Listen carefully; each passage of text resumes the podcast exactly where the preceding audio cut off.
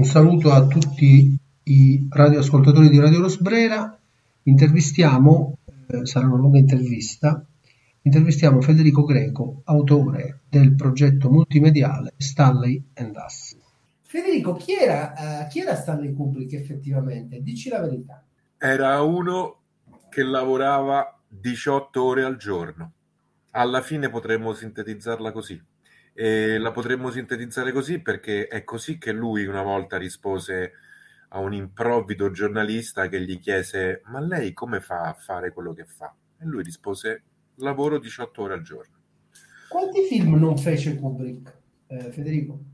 Ma guarda, mh, mm, che, che, che, che, si sappia in maniera ufficiale pubblica sono stati circa 4-5, per esempio Artificial Intelligence che poi ha fatto Spielberg, ma che in realtà durante la lavorazione di dieci anni con diversi scrittori si chiamava, lo chiamavano tra di loro The Pinocchio Project.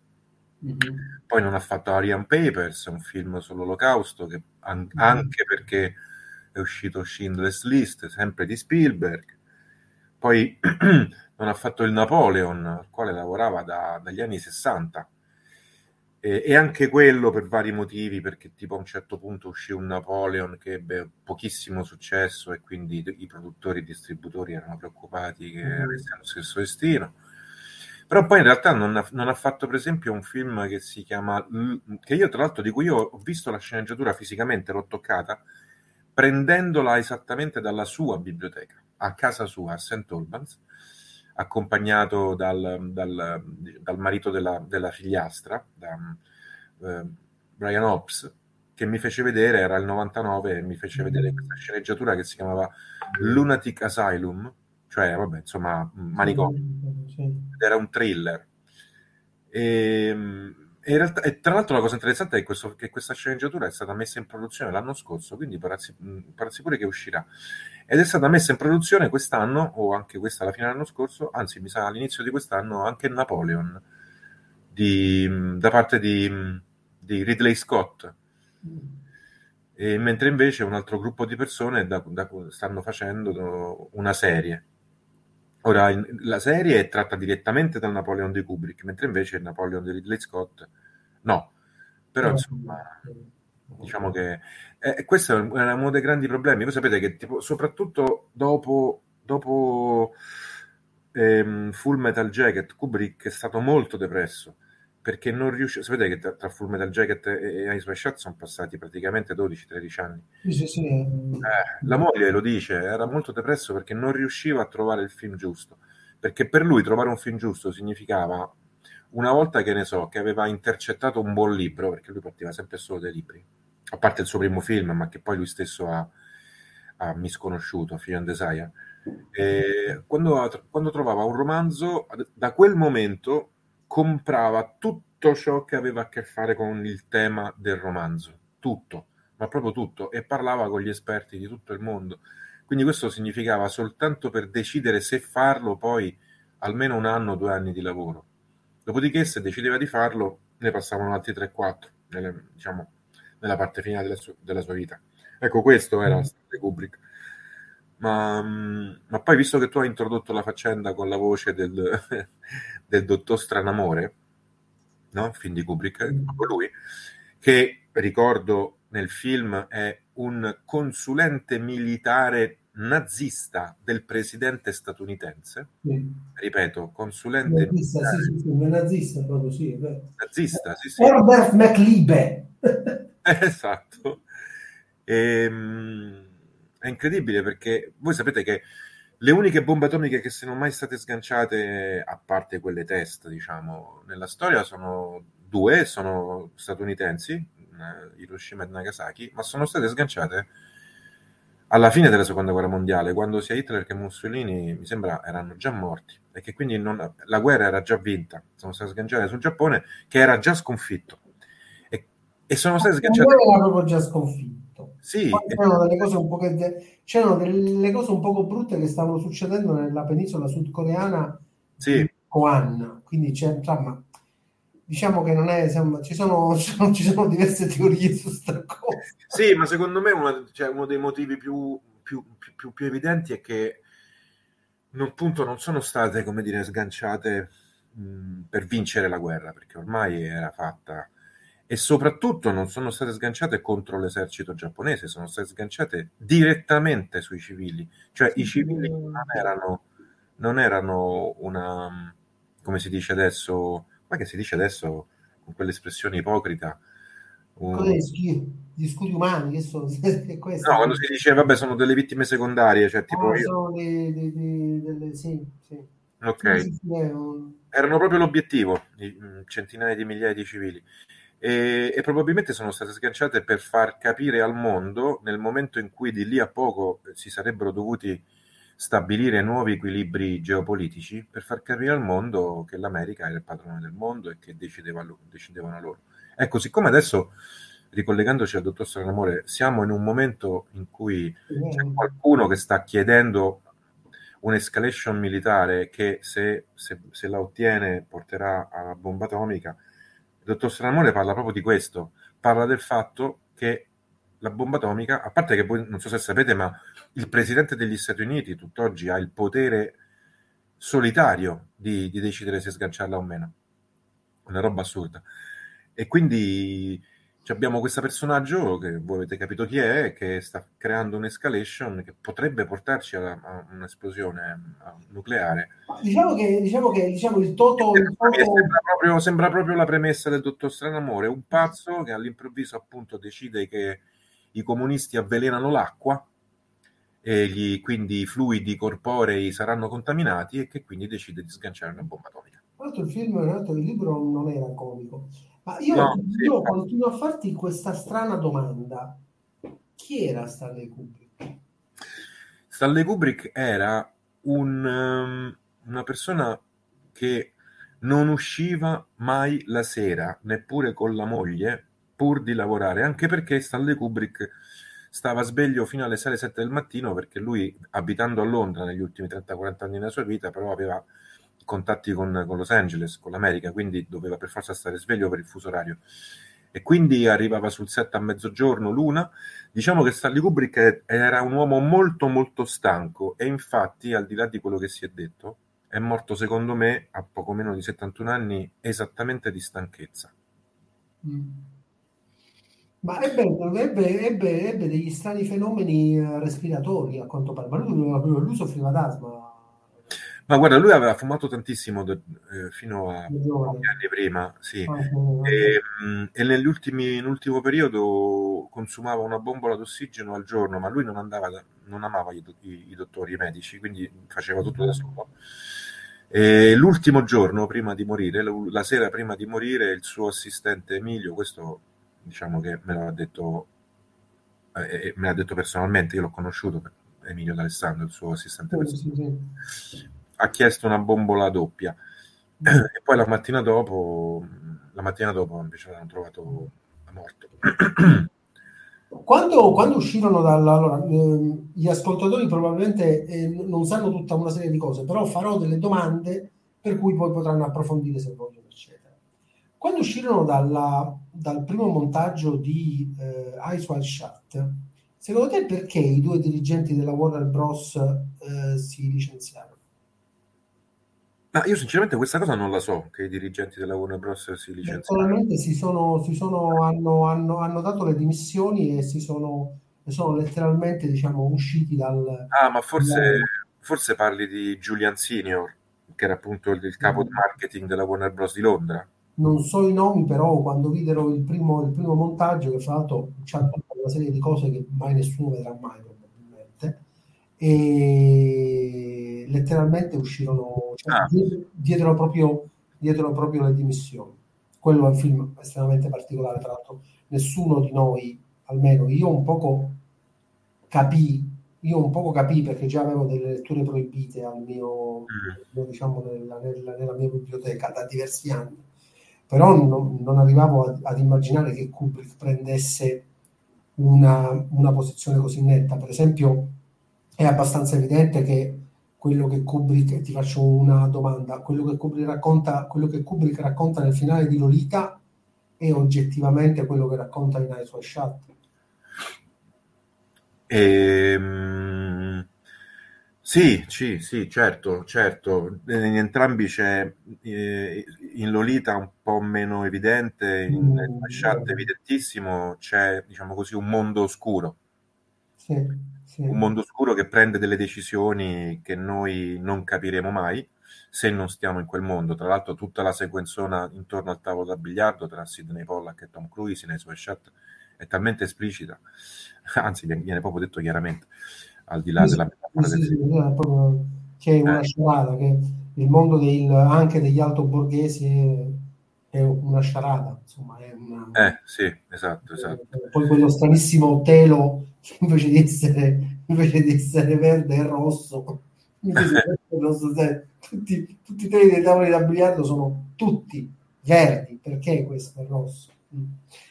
E- guarda, se non ricordo male, noi quando intervistammo appunto Phil Hopkins, di cui ti parlavo prima, lo intervistammo proprio a casa di Kubrick e, e- e lo intervistammo seduto sul tavolo da biliardo. Se non ricordo male, il telo era rosso, quindi quel, quel tavolo da biliardo è di Stanley. Mm, cosa molto particolare perché tutti i teli sono sempre verdi. no? Sì. E, essenzialmente mm, Ah, era rosso come il mantello del Sì, mastro, era rosso come- del mastro sì, di cerimonia dell'orgia misteriosa. esatto. Sì, sì, della, della- della- sì, insomma, di quel rito lì, eh, di quei riti lì. E, mh, ti volevo chiedere, ti volevo chiedere mh, una, una cosa su, su- sul Kubrick giovane. Kubrick era un, almeno da quel poco che ho potuto leggere, perché non ho letto tantissimo, sul, sul, sul Castoro Cinema Kubrick era un, era un fotografo essenzialmente e lavorava per un, per un giornale. Ci puoi dire qualcosa del Kubrick giovane? Sì, Kubrick mm, intorno ai 18 anni, siccome a scuola non andava bene, ma in realtà non gliene fregava niente di andare a scuola, non fu neanche ammesso al college, sì. Aveva già altri pensieri. Cominciò a lavorare e a fare un bel po' di soldini con Life, una rivista, un magazine illustrato americano molto famoso, ma molto famoso, di, proprietà di un grande riccone dell'epoca. E lì lo, lo, lo, lo, ingaggiarono e continuò a lavorare per tantissimo tempo lì e si cominciò come dire, a formare dal punto di vista fotografico. Tant'è vero che Kubrick, nascendo come fotografo, cioè come still fotografo, cioè quindi fotografo di immagini fisse, questo secondo me in gran parte ha stabilito poi il suo stile successivo, che come voi sapete è molto è come se lui è come se fossero quadri di fotografie fisse, ma all'interno dei quali si muove. Da Sì, questo... dei, dei veri e propri tableau vivant, dei veri e propri tableau Sì, esatto, soprattutto se vedi Barry Lyndon, per esempio, ma lì chiaramente c'è un riferimento all'arte, all'arte del Settecento, così. E poi dopo, praticamente, a un certo punto lui conobbe la figura di Cartier-Bresson, il quale, che era ovviamente un fotografo come lui, il quale a un certo punto cominciò a fare dei documentari. E quindi lui per imitarlo iniziò a fare dei documentari. Tipo The Flying Padre, cioè il, il parroco volante, o il giorno del... cioè poi fece un documentario su Frank Silvera, un, un, un, un come si dice, un, insomma, un boxer americano, e da lì piano piano, poi si rese conto che però con i documentari non ci si guadagnava, non ci si guadagnava una lira, e, e, quindi ha cominciato a fare um, The Day of the Fight, il suo secondo lungometraggio, perché Fear and Desire fu una cosa che lui stesso ha detto che era una, una schifezza, anche se il titolo per un 24enne è geniale, perché Paura e Desiderio, secondo me, non è altro che la sintesi di ciò che muove il mondo. Senti, circa Shining, che è un film uh, che contiene abbastanza evidentemente dei codici molto particolari e sono del tutto evidenti, insomma, non, almeno quando l'abbiamo visto noi, vabbè, quando, poi, quando uno vede le cose col grande amore per un, per un, per un uh, regista non si rende conto. Poi quando le cose si annacquano e, la, e delle altre... E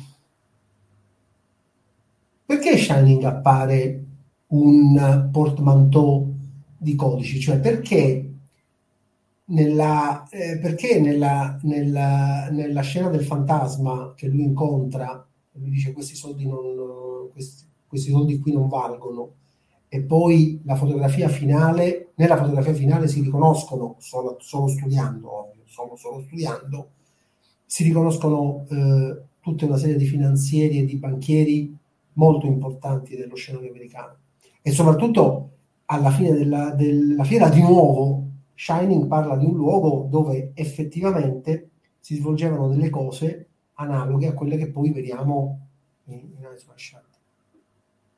Ah, sì, anche questo è vero, in effetti. Diciamo, in una dimensione parallela, in effetti. Sì. Nel mondo di Kubrick appare evidente, anche in 2001, che esiste una realtà anche scientifica che ha una serie di, chiamiamole vittime, Kier Dullea, eh, piuttosto che Tom Cruise, o piuttosto che Jack Nicholson, eccetera. E poi c'è tutta una realtà non raccontata che ha che dilaga quasi nell'irrazionale, o più che nell'irrazionale nell'occulto, dove invece accadono, dove accadono, cioè dove, dove ci sono effettivamente le leve che muovono questa realtà che noi viviamo. Federico, prego. Sì, allora Shining è un film che io quando vidi ero, ero molto piccolo, davvero fui angosciato. No, eravamo, sì, eravamo uscì, uscì dalla sala ma proprio angosciato. No? Cioè, sai quel tipo, però era un tipo di angoscia di quella, di quella appunto che mi ero cagato sotto, ecco, diciamolo, però nello stesso tempo ero entusiasta del, del fatto che, che, che, mi ci avesse portato in quel modo. Non so come dire, era un misto di entusiasmo e di terrore. E ehm, poi col tempo mi sono reso conto che in effetti Shining, di tutti i film di Kubrick, è quello in cui è più evidente, eh, soprattutto nella messa in scena, eh, a livello di production design, è evidente lo scavo che Kubrick ha fatto a livello di ricerca insieme alla, alla, diciamo, alla co- scrittrice perché sai, da un certo punto in poi Kubrick non si è più circondato di sceneggiatori, ma di scrittori. Mm. Eh, anche perché tra l'altro lui non sapeva scrivere sceneggiature. Se voi leggete il Napoleon, la sua sceneggiatura mai fatta è, è proprio brutta e andava sul set con dei canovacci, cioè le sceneggiature le scriveva soltanto perché a un certo punto la produzione glielo chiedeva, ovviamente perché mm. c'erano le parti che dovevano fare gli spogli e tutto il resto, ma, ma, in realtà poi già dal primo giorno cambiavano, erano solo dei canovacci. Quindi con Diane Johnson, con cui ha scritto Shining, eh, che era una, una, donna che si occupava proprio di, di, di, di, appunto di mitologia e fiabe, e si vede questo discorso quasi che dietro ci fosse quello che James Hillman eh, chiama il mondo infero.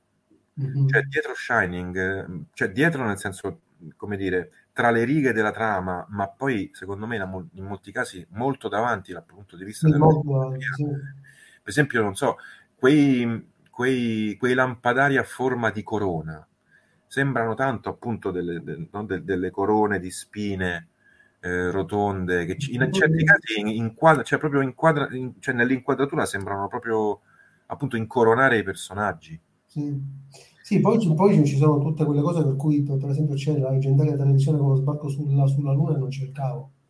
Eh sì, ma io guarda, su quello ho la mia teoria, e, e cioè che ah, c'è la teoria stupida da barzelletta, e cioè che, che quando chiesero a Kubrick di falsificare lo sbarco sulla Luna, lui da perfezionista qual era chiese ok ma giriamo on location e quindi sono dovuti andare sulla Luna.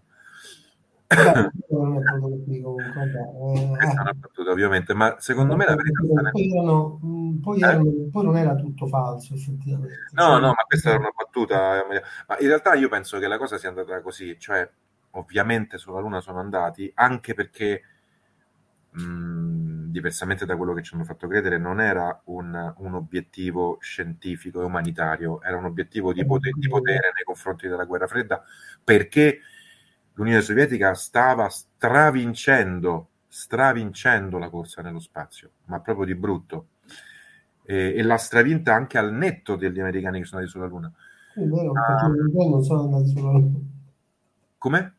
Gli americani non sono andati sulla Luna o non sono andati sulla Luna quelli che sono tornati. Oh, guarda, ma secondo me la teoria è questa, che loro ci sono andati solo che la tecnologia di ripresa audiovisiva per documentare tutto no, non era possibile. Non era sufficientemente buona, per cui, per cui hanno dovuto fi- hanno dovuto falsificare quella perché se no non può, se no, perché l'obiettivo di andare sulla Luna, ripeto, era propagandistico, quindi avevano bisogno di pezzi d'appoggio, non potevano andarci e basta dovevano far vedere che c'erano andati, ma siccome secondo me la tecnologia non era all'altezza. Comunque, guarda, sì, eh, guarda, non solo non era all'altezza, lo sai che lavoro in, in ambito tecnologico. Un giorno ho fatto una domanda ad una persona che, che si occupa di, crio, di criotecnologie per, eh, per, il trattamento dei rifiuti. E io ho chiesto, ma cosa succede ad un pneumatico quando arriva a meno 70? E lui mi ha detto, si cristallizza e si sbriciola. Mm. Allora io gli ho chiesto, che cosa succede ad una pellicola fotografica quando arriva a meno 100? Si è messo a ridere. Eh, infatti, infatti. Sulla Luna all'ombra c'è meno 100, al Sole c'è più 100. Certo. Ed era il 69, insomma. Era il 69.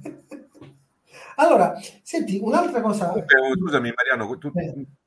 questa serie di domande che mi fai, che sono molto interessanti, eh. hanno delle risposte molto, molto, come dire, eh, approfondite, argomentate e complesse, anche, anche nel, nel, libro che abbiamo fatto, che, che, che è eh. uscito da poco, insieme alla, alla nuovo, al nuovo episodio della docu-serie. Sì, senti, ti volevo chiedere questo. Io, eh, quando, quando, ci siamo conosciuti, voi stavate girando Stanley and Us. Okay? Sì. E lo stavate girando con i formati che c'erano. Come siete, con quale gran lavoro siete riusciti a aggiornare questa, questa egiziade che avete fatto di Stanley and Us? Sì, infatti noi giriamo la prima, ecco. la prima versione diciamo, della docu-serie che era di 38 episodi da un quarto d'ora di Stanley and Us, e fu girata tra il 97 e il 2001, andò in onda su Resa Cinema, eccetera, eccetera. Poi da qualche anno l'abbiamo rimessa in piedi, la stiamo riottimizzando, rimontando mm. con una grafica, una confezione grafica di Mauro Di Flaviano, l'altro, l'altro ancora è Stefano Landini, veramente eccezionale con musiche nuove, ma appunto la cosa più difficile è stata proprio questa, gonfiare. Quello era un 4 terzi, palo. Mm cioè stiamo parlando di 720 linee, una roba praticamente un francobollo rispetto a oggi. Mm. Invece noi oggi dobbiamo andare minimo su 2K, il che significa più di 2000 linee minimo per gli standard. E, e, e, quello è stato molto difficile. Ovviamente è stata una faccenda di color correction, cioè di color, sì, color correction color grading, ma la cosa eccezionale è che la tecnologia, per esempio Topaz, Mauro lo fa, Mauro mm. usa Topaz, che è un interpolatore. Sì per cui la cosa eccezionale è che tu vedi, io l'altro giorno l'ho rivisto, qualche giorno fa l'ho rivisto su uno schermo da 10x5 al, al Bifest, al teatro, mm-hmm. al teatro Piccini di Bari, al Bifest, e, e sembrava girato ieri, ma invece era vent'anni fa, è una cosa pazzesca, ma non è merito nostro, è merito della, della tecnologia con la quale puoi recuperare e restaurare cose incredibili. Mm-hmm. Senti, fra tutti, eh, fra tutti quelli che avete intervistato di nuovo nelle Egiziade Stanley and Us, Qual è quello, qual è il regista, attore, insomma, che, eh, che ha detto delle cose che non hai potuto montare? Che non ho potuto montare? Ma guarda, c'è Malcolm McDowell che è ancora incazzato come una bestia. Mm. Tra, ci ha detto cose terribili su Stanley, che quasi lo torturava. Mm. mm. Ma il problema lì non, non, è, cioè, però questo non deve far credere che Stanley si comportava con tutti così. Il problema è che, è che Stanley, pur avendo individuato Malcolm McDowell, perché lo, ricordo, cioè, lo, lo scoprì no? nel, nel, film di... Mm, oddio, non mi, viene più, non mi viene in mente in un film precedente che aveva fatto inglese McDowell poi mi verrà in mente. Eh, Lucky Man? Come? Lucky Man? No, ehm, poi mi verrà in mente. Ah, If di Lindsay Anderson. Eh, If di Lindsay Anderson, esatto. Mm. Pur avendolo scoperto, avendolo trovato perfetto, però non ci si trovava bene dal punto di vista umano, anche perché conoscendo Malcolm McDowell è molto difficile trovarsi bene con lui dal punto di vista umano. Ed era solo questo il problema, Stanley era molto mm. infastidito da lui, perché invece, per esempio, per dirti, con con altri attori, ovviamente non parliamo di Tom Cruise perché Tom Cruise è, vabbè, è, non è un attore, è un essere di un altro pianeta che sta lì nel limbo, scende giusto per farti un favore, eccetera, eccetera. Ma con, con, con altri attori Kubrick è stato sempre, cioè quando, riusci, quando si trovava dal punto di vista umano, umano diventava molto amico. E la cosa incredibile è che Malcolm McDowell, essendo appunto un personaggio un po' scostante, voleva lo stesso che Kubrick gli volesse bene ed era molto invidioso mm. del fatto che, che, invece a lui non solo, cioè al di là del set, dopo il film, Kubrick non l'ha più chiamato e Malcolm mm. in qualche modo in tutti questi 30 anni in cui ha parlato e sparlato malissimo di Kubrick l'ha fatto per una questione meramente di, di, invidia. Sì, per esempio si è reso conto che invece, che ne so, con, l'attore di Full Metal Jacket eh, era diventato molto molto amico di eh, di Kubrick. Eh, oppure Kubrick era molto amico di Murray Melvin, di Philip Stone, e lui non riusciva a entrare nelle sue grazie e questa cosa se l'è segnata a dito per decenni. Sì, poi oggettivamente Kubrick aveva, aveva, nel corso del tempo degli attori che portava sempre con sé, insomma, sì. abbastanza spesso con sé, per cui ci doveva essere una, una, una, una relazione magica. Perché scappò dall'America Kubrick, secondo te, Federico? Ma Kubrick, secondo me, guarda, secondo me la, la, la, carriera di Kubrick è divisa in tre parti. La prima in cui tentava disperatamente, facendo noir e film di guerra in bianco e nero, di farsi notare e tra l'altro senza guadagnare una lira. Lui fino a, fino a Orizzonti di Gloria non ha guadagnato una lira perché il suo compenso era in quota nel film, i film non facevano soldi, cioè non ne facevano abbastanza, diciamo così. Eh, però contemporaneamente, parallelamente, la critica si stava cominciando da, a, ad accorgere di lui, finché non fa Spartacus. Con Spartacus, cioè praticamente lo fa per la prima volta come dipendente del, dell'industria hollywoodiana e in particolare dipendente di Kirk E lì si rende conto, lui lo, di, lo dice, io dopo Spartacus eh, prometto che non farò più un film in queste condizioni dovessi andare a, te- a fare l'elemosina in mezzo alla strada. Per cui comincia lì a, tirare, insomma, a girargli per la testa l'idea di andarsene da Hollywood, mm-hmm. e, um, fa poi Lolita, Dottor Stranamore, si rende conto che Lolita ha un casino di problemi di censura su Lolita, per cui dice, vabbè, sapete che c'è, io il cinema lo voglio continuare a fare, qui non si può fare, me ne vado. E va a Londra, dove eh, appunto a un certo punto lì incontra la Warner Bros e, ehm, e fa 2001. Con 2001 si rende conto che può fare tutto. Cioè lì inizia il, il, delirio, in senso positivo però, anche neutro, il mm. delirio di onnipotenza. Con 2001 si rende conto che può fare qualunque cosa. E quindi a un certo punto, ma la cosa paradossale è che potendo pur fare qualunque cosa, il suo secondo film che fa con la Warner Bros. è un film che costa 2 milioni di sterline. Sì, veramente poco. Furono, furono tutti scioccati. Arancia Meccanica, il quale poi però incassa 114 milioni di sterline. Un film girato con una troupe leggerissima, documentaristica. Uh-huh. E lì si rende conto per la prima volta che non solo può fare tutto dal punto di vista estetico, filosofico, della scelta delle proprie storie con una certa indipendenza, ma può far fare anche un sacco di soldi alle, a chi, a chi insomma, ai produttori e distributori e quindi anche che ha un grande potere economico. Da quel momento tutto cambia perché comincia a produrseli, non dico da solo i film, ma entrando in pesantemente. Esatto. E, e poi la seconda, e quella è la terza parte della sua vita, cioè quando comincia a dire vabbè adesso faccio film sempre meno, diciamo, come dire, da, da, da botteghino, sempre più personali, che però faranno sempre un sacco di soldi. Mm. E finché fa un film d'amore, perché se ci pensi bene noi dobbiamo per forza definire Hai sbasciato un film d'amore. Non è un po' strano dire che Kubrick ha fatto un film d'amore, se ci pensi. Eppure lo è per, per, certi aspetti, chiaramente. Poi, come dici te, è anche molto altro. Molto altro.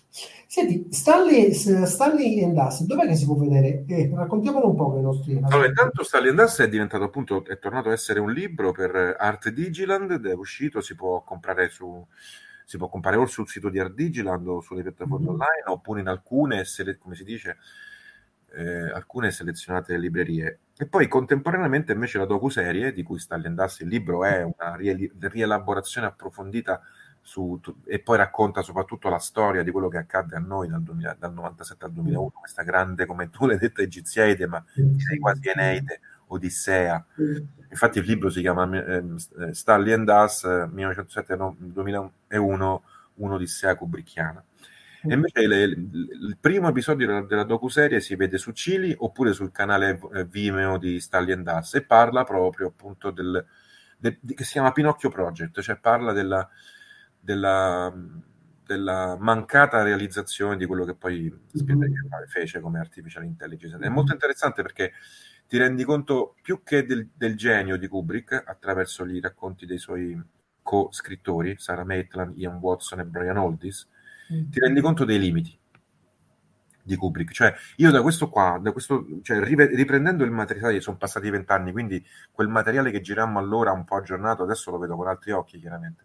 Mm. E ho capito una cosa rivedendo questo materiale, che Kubrick era un genio perché lui non aveva assolutamente idea di quello che cercava, ma sapeva esattamente come trovarlo. Mm. E quindi aveva bisogno ovviamente di tantissimo tempo, di tanti giri, di tanti, di tanti approfondimenti, però a un certo punto alla fine lo trovava sempre, eccetto quando la morte glielo impedì. La morte gli ha impedito di fare soprattutto artificial intelligence, cioè Pinocchio Project e Napoleon. Mm. Perché c'erano dei casi in cui quello che lui cercava era molto difficile da trovare, mm. e questo è il caso proprio di Pinocchio Project, cioè Artificial Intelligence. Tutti, soprattutto Sarah Maitland ci dice che Kubrick aveva un'ambizione che secondo lei sbagliata, cioè un'ambizione irrea- irrealizzabile. Eh, cioè voleva mescolare Pinocchio alla fantascienza, alla letteratura mitologico-fiabesca contemporanea. Infatti fu lei, lei, fu chiamata per questo, perché lei è una scrittrice di fiabe contemporanee. Mm. E lo voleva mescolare col diluvio universale, quindi con Gilgamesh, tutta la, la, la, insomma, la narrazione religiosa millenaria e però nello stesso tempo, nonostante questo, accanto a questa straordinaria profondità esistenziale e filosofica, voleva fare un tearjerker, cioè un film per barbini strappalacrime che facesse i soldi. Uh-huh. E poi la cosa interessante e molto divertente è che tutti e tre ancora si chiedono perché Kubrick voleva infilare la fata turchina nel suo artificial intelligence. Mm. Dice, ma com'è possibile la fata turchina in un film di Kubrick? Ma che c'entra? e lui si era impuntato su questa cosa e non riuscivano. A un certo punto Sara Maitland dice: Se io avessi avuto un po' di ego, avrei detto Stanley è una cazzata, è una cazzata. Non ce l'ho avuto e secondo me questo è uno dei motivi per cui alla fine non è stato fatto, perché non si riusciva a quadrare il cerchio di questa narrazione. E di tutte queste ambizioni narrative e filosofiche non si è riusciti mai a quadrare il cerchio e, e, e quindi d'altronde questo qui è un film che è come, come 2001 di Spazio, no? che nasce da un racconto di nove pagine dei Sentinel di Clark. Questo nasce da un racconto di neanche nove pagine che è Super Toys Last All Summer Long, cioè i, mm. i supergiocattoli durano un'intera estate di Brian Oldis, che è stato chiamato appunto anche lui a scriverlo insieme a lui a, a, a esplodere. Ma lo stesso Brian Oldis disse: Ma perché non, non, hai preso un mio romanzo invece di un racconto? Mm. Come possiamo fare un film della, così, così ambizioso a partire da un romanzo? Cioè non ci, praticamente non ci credeva nessuno in artificial intelligence di quelli che lo scrivevano. E, ehm, e poi insomma sappiamo com'è andata. Poi l'ha preso Spielberg la, e, e Spielberg diciamo che ha, come dire, ha, ha, mantenuto soltanto il lato tearjerker, cioè un filmone eh, strappalato. Che ho visto solo una volta non, non, riesco a vederlo mm, due volte, non ci riesco. E, ehm, ti volevo chiedere una cosa, uh, Federico, eh, circa, mh, mm, circa, appunto il Pinocchio di Kubrick. Ho sentito uh, di una storia che ha uh, riguardato quello che poi è diventato un importante regista di commercial televisivi, Cunningham. Credo che si chiamasse Chris Cunningham che fu praticamente eh, che fu in qualche modo sequestrato da Kubrick perché lui era un esperto di cibernetica e sapeva, e sapeva costruire macchine praticamente. E Kubrick si dice che lo sequestrò, eh, ovviamente pagandolo, per mesi, perché chiese a Cunningham di ingegnerizzare un automa. Sì. È vera sta cosa o è una fesseria? Sì, sì, sì, sì, no, Cunningham, ehm, Cunningham eh, disegnò, era un regista, videoclip, un reg- un regista di videoclip, di cortometraggi, e disegnò i robot che dovevano stare nel film di Kubrick, perché voi sapete, il, il personaggio di Artificial Intelligence è un bambino, un androide, con... però poi nel finale del film, sono passati mm-hmm. migliaia di anni, si, si, si, vedono, infatti si vedono anche nel film di Spielberg, questi robot che sembrano alieni, ma in realtà non sono altro che l'evoluzione dei robot creati dall'uomo decine di migliaia di anni prima.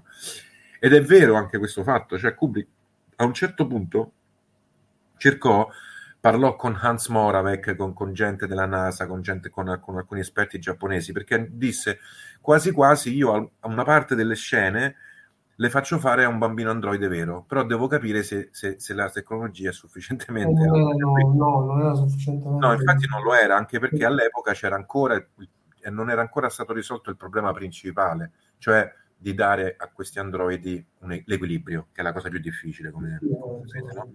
Per cui, ehm, però fu, fece, fece, proprio delle, dei test veri.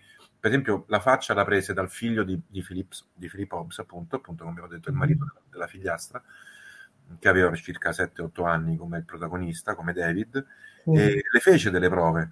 E, soltanto, e poi, troppo tutto, il problema è che non era ancora abbastanza evoluta, almeno per la sua per le sì. sue ambizioni, aveva ragione la CGI, chiaramente. Per, tant'è che a lui come, gli venne in mente questa idea quando vide Jurassic Park. Ah, ma allora posso fare un film con, con, con mm-hmm. effetti digitali, però fortunatamente non l'ha fatto. Guarda, fortunatamente non l'ha fatto perché un film di Kubrick con i, gli effetti digitali alla prima trilogia, trilogia prequel di Star Wars, io proprio non l'avrei proprio digerito. Proprio mm, sì, è una cosa così. E, ehm, eh, Federico, a distanza di molti anni e con la serie, il libro, insomma, questi contenuti che, che sono tutti attorno ad una, ad una, ad una sorta di, chiamiamola, eh, ormai non più, ma è stata una forma di dipendenza psicologica non diversa dall'eroina, e puoi dirci che cosa ti sedusse completamente quando eri giovane? Ma io posso dirti un, un aneddoto che, che, che, che, dovrebbe essere abbastanza significativo, cioè appunto quando vidi Shining per la prima volta, mi ricordo che, mi, oltre che quello che vi ho detto, l'angoscia e allo stesso tempo l'entusiasmo nei confronti di qualcuno che era riuscito ad angosciarmi in quel modo, dissi cazzo, se questo è il potere del cinema, io voglio avere questo potere. Mm-hmm. Benissimo. E, ehm, mi ricordo che vidi nei titoli di coda il nome di questo Brian Cook, cioè l'assistente, la, scusami, l'aiuto regista di Kubrick. E non so perché mi focalizzai su questo Brian Cook e mi dissi, mio Dio, questo Brian Cook eh, ha 25 anni, è stato accanto a Kubrick, ha visto girare Shining, ha visto cose che voi umani, mio Dio, chi è? Ti rendi conto? Voglio conoscere. Sono rimasto con questa faccenda di sto Brian Cook. è stato un po' come dire il perno del mistero, no? dell'attrazione che, che avevo nei confronti di Kubrick, come se fosse una specie di ponte, di, di, di Caronte. Cioè, io e Kubrick, cioè, tra me e Kubrick non ci sarebbe mai stato nessun contatto perché era troppo in là, però esisteva quest'uomo, persona che invece e la cosa incredibile, scusami, perché chiude il cerchio, è mm. che probabilmente finalmente, perché lui è uno dei pochi che non abbiamo intervistato, abbiamo intervistato oh. 50 persone tutti questi anni su, che riguardano Kubrick, i familiari, insomma gli attori, i direttori, i direttori di fotografia, tutti i collaboratori, i parenti, eh? e, um, a, a, al Torino Film Festival a novembre quest'anno um, Steve Della Casa, il direttore, ha annunciato che verrà Malcolm McDowell, mm-hmm. ma forse verrà anche Brian Cook. ma, ma Cook, eh, senti, eh, ti posso chiedere una cosa perché siamo tutti e due, diciamo, i, i, italiani, in qualche modo eh, sappiamo come funziona il cinema in Italia. È curioso come comunque Brian Cook non sia diventato Kubrick, cioè non sia diventato regista. Ma non, guarda, io credo, io credo proprio fermamente che da Kubrick non si possa imparare a fare il regista, perché aveva un metodo di lavoro completamente diverso dalla norma. Cioè, Kubrick era regista a modo suo e, e, e che, cioè, se, tu, se, se, tu, seguivi quello che faceva lui non avre, non, e lo seguivi paro paro, e però non avevi le sue palle e il suo ego e le sue ambizioni e la sua curiosità, non ci facevi niente, niente. Come perché... stato cacciato e basta.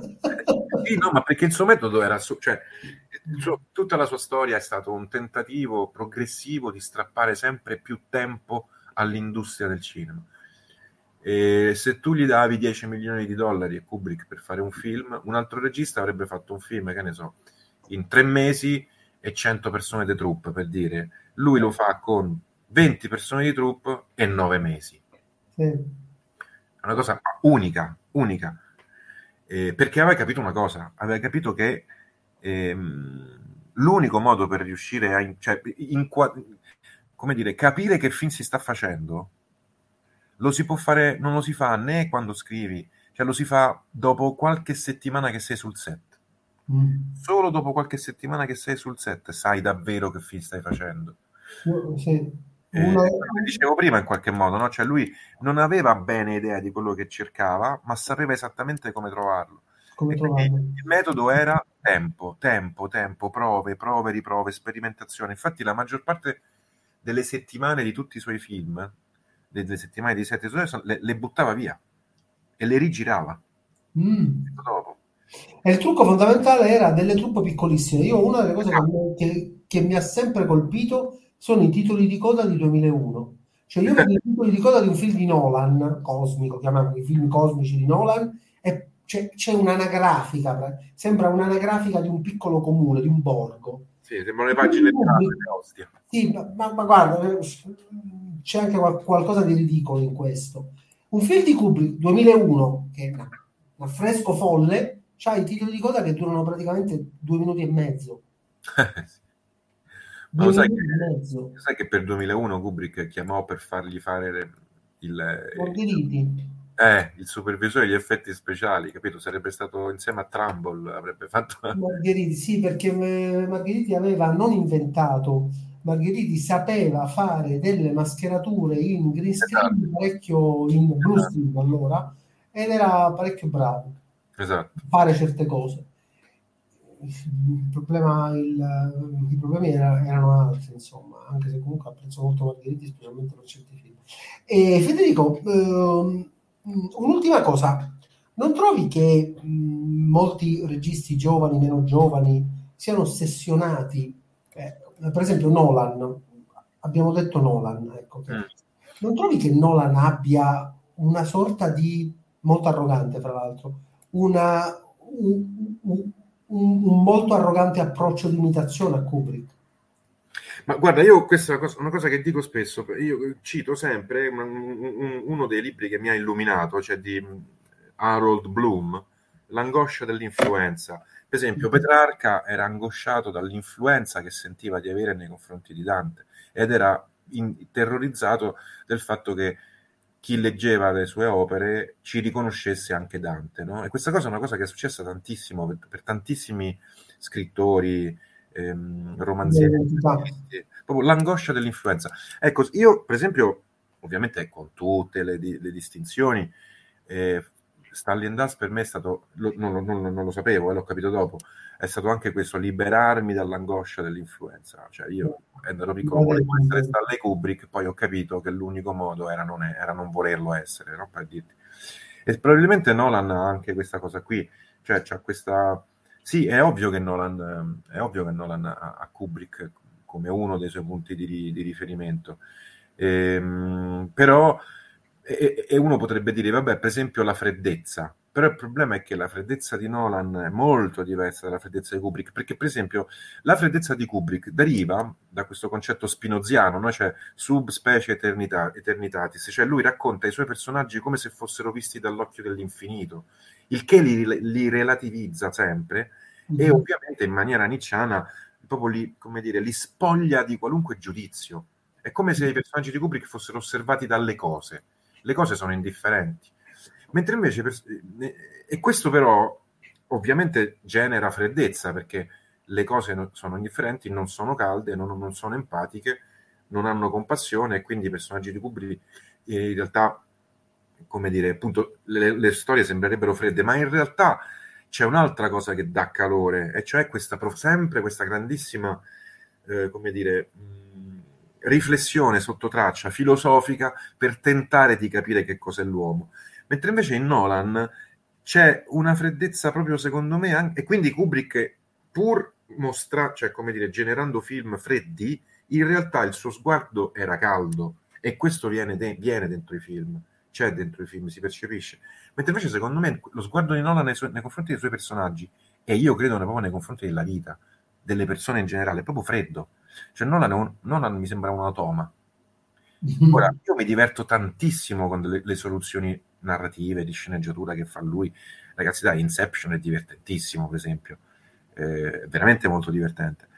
Eh, o anche bellissimo The Prestige. Però, però poi alla fine non, non, non, non ti lascia... Ovviamente anche io, io trovo geniale Interstellar, cioè geniale, bellissimo, insomma, Interstellar, no? Lì c'è qualcosina forse di più perché sì, diciamo che fu scritto per Spielberg quel film, non per lui. Sì. Eh, infatti si vede, d'altronde il finale, il finale è proprio Spielbergiano. Sì, fu scritto per Spielberg, fra l'altro sembra comincia come furore quel film, quello è un film scritto per un quello è scritto quello è un film scritto per un regista americano, non per un regista. Vabbè, sì, perché il film praticamente comincia nel, come nel un western. Esatto, come un western con, polveroso. Con, con, la, con, la, Dust Bowl, esatto. eh, insieme al 29 di Wall Street, causò essenzialmente esatto, il genocidio sì. della, della, popolazione americana, un fenomeno climatico prima, prima che finanziario. E, ehm, al contrario, per esempio, io ho visto, ho visto specialmente questa sorta di freddezza kubrickiana, vasta, l'ho vista in Tenet, che poi alla fine è un film di corna. Sì. abbastanza evidente. Fra l'altro io in Tenet eh, ri- riconosco per esperienza personale il menage familiare degli oligarchi ed è veramente, devo dire, cioè, sembra quasi che lui sia stato nello yacht di un oligarca russo oppure, cazzo ne so, bulgaro eh, ho esperienza diretta di questo tipo di cose e, e, abbia visto questa scena e prende questa scena per cercare di riscaldare un film che oggettivamente a me piace dire e, e sarebbe interessante vedere Tenet al contrario eh, ah. l'audio di un altro film avrebbe più o meno lo stesso impatto. Sì è vero. Eh, sì, devo dire sì, proprio cioè, allora senti ehm, come eh, cosa, vuoi, cosa vuoi consigliare ai nostri, ai, ai nostri ascoltatori che improvvisamente si ritroveranno con questa conversazione fiume eh, che riguarda un larger, un larger than history, cioè un, un, un, uomo che è più largo della, della, della, della stessa storia del cinema. E, ehm, eh. Cosa, cosa, vorresti, cosa vorresti consigliargli ai nostri ascoltatori? Ma quello che una delle cose che ho imparato io, e cioè che eh, Stanley Kubrick faceva film ah, con quell'attenzione maniacale anche tecnica, non ne abbiamo parlato, ma era uno dei più grandi esperti di ottiche, di lenti, di macchine da presa, una roba pazzesca, ne possedeva decine, eccetera, eccetera. Perché e li faceva quindi con questa attenzione, con questo perfezionismo per il cinema, per la sala cinematografica, per lo schermo enorme, minimo 20 metri per 5, eh, perché solo su quello schermo le storie cinematografiche, cioè, come diceva Sergio Leone, le storie epiche, hanno senso. E siccome il cinema sta morendo, il cinema in sala sta yeah. morendo, e sta morendo soprattutto in Italia perché nessuno si preoccupa di tutta la faccenda delle finestre, cioè vado prima su Netflix, vado dopo, ma se vado in sala posso starci soltanto una settimana, invece dovrebbero passare sei mesi prima che vada su Netflix o in televisione e nessuno se ne preoccupa perché stiamo in questo paese del cazzo. Il cinema sta morendo, il cinema in sala. Un film, non per forza un film di Stanley Kubrick, ma diciamo una buona parte dei migliori film della storia del cinema che ancora continuano a uscire visti al cinema sono tutt'altra cosa rispetto eh, a, alla visione in televisione o sul cellulare o su un grande schermo home theater a casa. Dopo, e invece una gran parte dei film che vanno al cinema non dovrebbero non solo essere visti in sala, ma non dovrebbero neppure essere fatti, ma vabbè, ma questo è un altro discorso. Mm. Il problema è, que- è questo, cioè, se, come dici giustamente te, un regista che è più largo della storia del cinema, ha fatto film per il cinema e ha avuto la fortuna di non vedere quello che è successo dopo, perché è morto nel 99, forse dovremmo farci una domanda e dire ma non è che il cinema è buono solo al cinema? E che, e che cosa sto vedendo io eh, su quel cazzo di schermetto? Che cosa sto vedendo? Che cos'è? È cinema? No. È televisione? No. Che cos'è? Forse non è niente. Sì.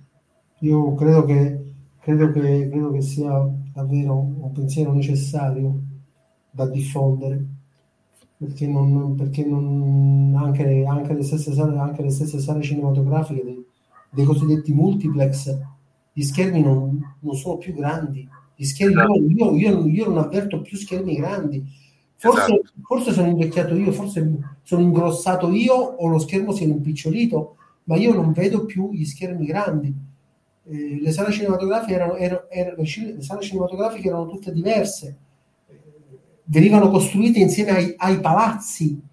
Era una scelta del palazzinaro fare la sala cinematografica sotto o non farla. Quindi non erano degli, non erano degli oggetti architettonici prefabbricati come i centri commerciali, perché il blocco del cinema è prefabbricato. Erano tutte diverse. E c'erano degli schermi più grandi, più curvi, meno curvi, ma si, si avvertiva una, una straordinaria differenza. Adesso non si avverte più. Esatto, esatto, sì. Adesso se vuoi tornare al cinema come era una volta devi vederlo nei teatri. Sì, sì, sì, esatto, esatto. Per, per quei pochi che, che, ci sono, perché gli altri sono... Eh, sì, è una elegia, è una elegia. Eh...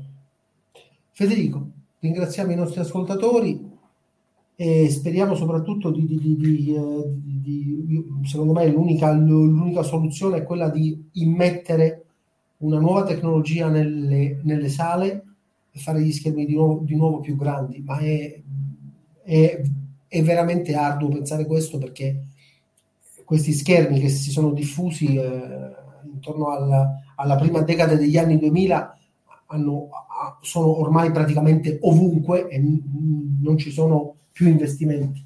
In questa... Sì, ma Mariana, ma è un, è, un, è un, cane che si morde la coda. Se adesso tu sai, e Scorsese questo lo sa bene, lo combatte, no? lo sai benissimo, se sai che la maggior parte del film che ti toccherà fare sono per Netflix, mm. sai che la loro destinazione sarà minima in sala, quindi non farai film per la sala, quindi non farai film con respiro epico. Quindi si continueranno a fare film sempre meno per la sala come linguaggio, come respiro e dunque paradossalmente a un certo punto con i film che avremo fatti per Netflix che le apriamo a fare le sale? Tanto quel film è fatto per Netflix, se lo vedi in sala non cambia niente. Il sì, problema è proprio che non c'è più l'afflato di quella dimensione lì, cioè non c'è più il pensiero appunto leoniano di fare un film per un, per un eh, per una, che viene mostrato in una cattedrale. Sì. Cioè nessuno più pensa a film da mostrare in una cattedrale, si, si pensa solo a film da mostrare nel tinello, ecco, della cucina. Cioè, peggio, guarda, peggio, scrivi, seduti, diversi, scrivi film diversi, seduti, per forza. Seduti al cesso con il cellulare in mano. Esatto, e, e capisci, quando tu scrivi e, e ti immagini, ti previsualizzi come verrà visto, ma che lo scrivi a fare? Un dolly di 40 metri alto-basso mentre arriva un treno del fine 800 col vapore e 450 comparse? Che lo scrivi? No, non lo vedono neanche. Appunto. Cioè. Comunque, una cosa che mi ha colpito molto è che i teen, i cosiddetti, il cosiddetto pubblico giovane americano del, del metaverso non gliene frega nulla. Oddio, speriamo, guarda, perché... No, no, no è, è, stata pubblicata oggi la notizia. Ah, meno male. Un sondaggio ha rivelato che ancora una volta nessuno vuole un casco in testa. Viva Dio, siamo molto contenti. Ah, meno male, così come, così come l'industria ci ha rivelato che fortunatamente il 3D cine- cinematografico è da buttare nel cesso.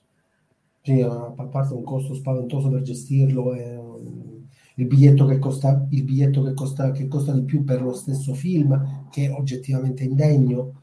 Ma sì, ma poi non, non, è cinema, semplicemente non è cinema. Rudolf Arnheim si sta rivoltando nella tomba ogni volta che qualcuno dice facciamo un film in 3D. Mamma mia. Sì, sono, sono è, a parte che è del tutto simile alle fotografie delle donnine nude dell'Ottocento, quelle sì, esatto. Eh, quel materiale là. Federico Greco, ospite ancora una volta di Radio Rosbrera, lo ringraziamo Federico, grazie delle cose che condividi con noi. Grazie a te, grazie a te davvero.